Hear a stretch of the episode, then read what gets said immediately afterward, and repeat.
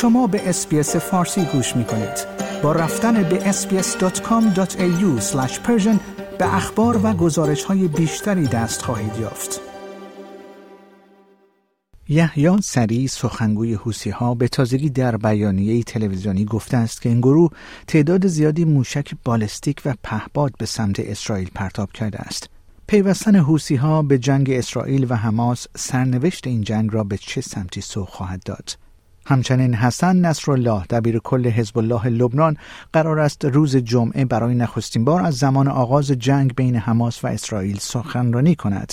آقای نصرالله در سخنرانی خودش چه خواهد گفت؟ آیا باید منتظر اعلام خبری متفاوت بود؟ از سوی دیگر در پی انتشار گزارش‌های مبنی بر تلاش جمهوری اسلامی برای مداخله در تجمع‌ها در برخی کشورهای غربی در حمایت از فلسطینی‌ها، علی خامنه‌ای هر گونه مداخله در این زمینه را رد کرده است. اینکه رهبر جمهوری اسلامی نسبت به این گزارش‌ها مستقیم واکنش نشان می‌دهد را چگونه باید تعبیر کرد؟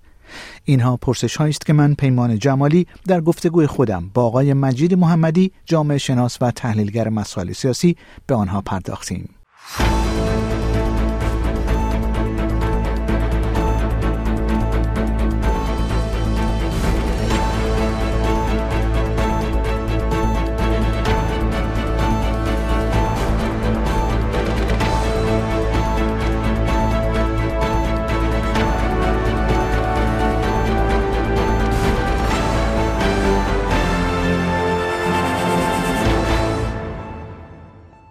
جناب آقای مجید محمدی، بسیار سپاسگزارم که دعوت برنامه فارسی رادیو اس بی اس رو برای شرکت در این گفتگو پذیرفتید.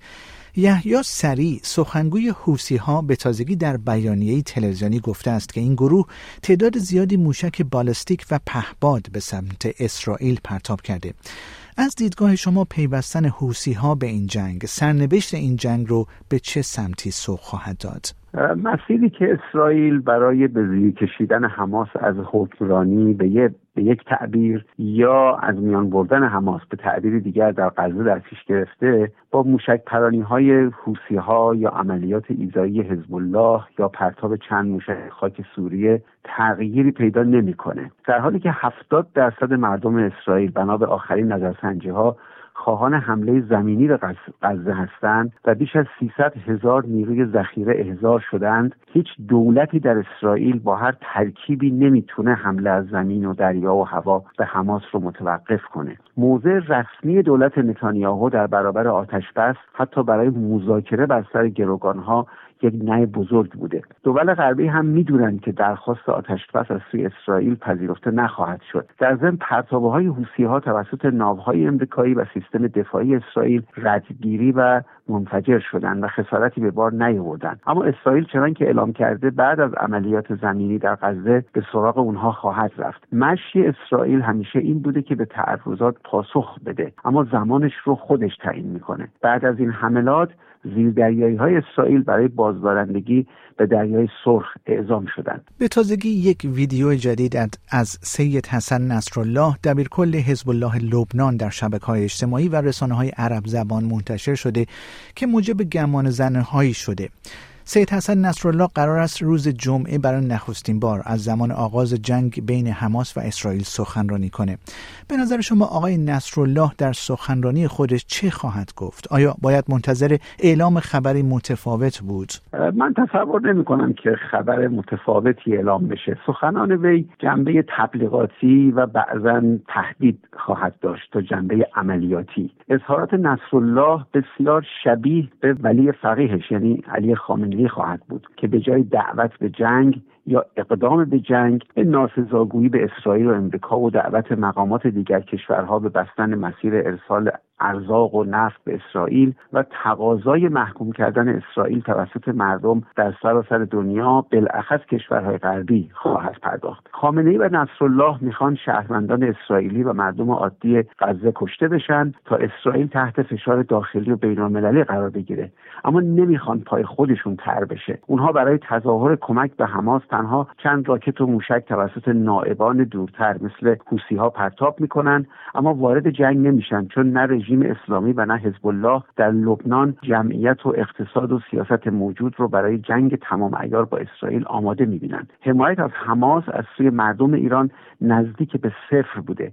افکار عمومی جامعه ایران در طی دو دهه اخیر نسبت به تضاد اسرائیلی فلسطینی کاملا تغییر یافته و محبوبیت حزب الله نیز در لبنان افولی بوده. خامنه‌ای هم با کمک به حماس برای عملیات هفت اکتبر و هم با کنار کشیدن از پیامدهای اون حماس رو زیر اتوبوس انداخته.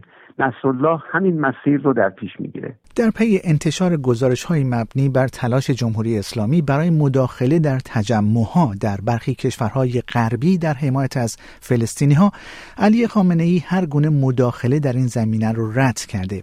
این در حالی است که پیشتر مهدی حسینی متین، کاردار ایران در لندن، نیز در واکنش به این گزارش‌ها اتهام وارد شده به جمهوری اسلامی رو رد کرده بود. به نظر شما اینکه رهبر جمهوری اسلامی نسبت به این گزارش‌ها مستقیما واکنش نشون میده رو چگونه باید تعبیر کرد؟ علی خامنه‌ای میخواد نیروهایی رو که در کشورهای غربی داره، چه به صورت سلولهای تروریستی و چه نیروهای تبلیغاتی، یعنی مدیران مراکز اسلامی و انجمنهای دانشجویی وابسته به رژیم و بورسیه‌های رژیم، در این کشورها دچار مشکل حقوقی و اخراج نشن. گرچه دولت‌های غربی در این زمینه بسیار سست و فشل عمل کردند. همچنین خامنه‌ای میخواد وانمود کنه که طرفداران حماس و اسرائیل ستیزان بومی هستند و نه سازماندهی شده و تأمین مالی شده توسط رژیم اسلامی یا ترکیه و قطر. در اینکه این نیروها در سازماندهی و بسیج افراد برای شرکت در تظاهرات ظاهراً ضد جنگ با گروه‌های چپ و آنارشیست همکاری می‌کنند شکی وجود نداره. این گردهمایی‌ها و تظاهرات تحت نام دفاع از فلسطین انجام میشه، اما ویژگی همه اونها و همه کسانی که شرکت می‌کنند اسرائیل ستیزی است. برخی از شرکت کنندگان هم یهود ستیز و طرفدار حماس هستند. علی خامنه‌ای برای حرکت‌های بعدی به این جمعیت‌ها نیاز داره و نمی‌خواد ارتباط اونها با جمهوری اسلامی قطع بشه. او می‌خواد طرفداری از گروه‌های تروریستی اسلامگرا و تهدید مخالفان به خشونت و در نتیجه نقض آزادی بیان دیگران به تدریج به یک هنجار در کشورهای غربی تبدیل بشه. جناب آقای مجید محمدی، بسیار سپاسگزارم که وقتتون رو به برنامه فارسی رادیو اس بی اس دادید. لطف دارین. آیا می‌خواهید به مطالب بیشتری مانند این گزارش گوش کنید؟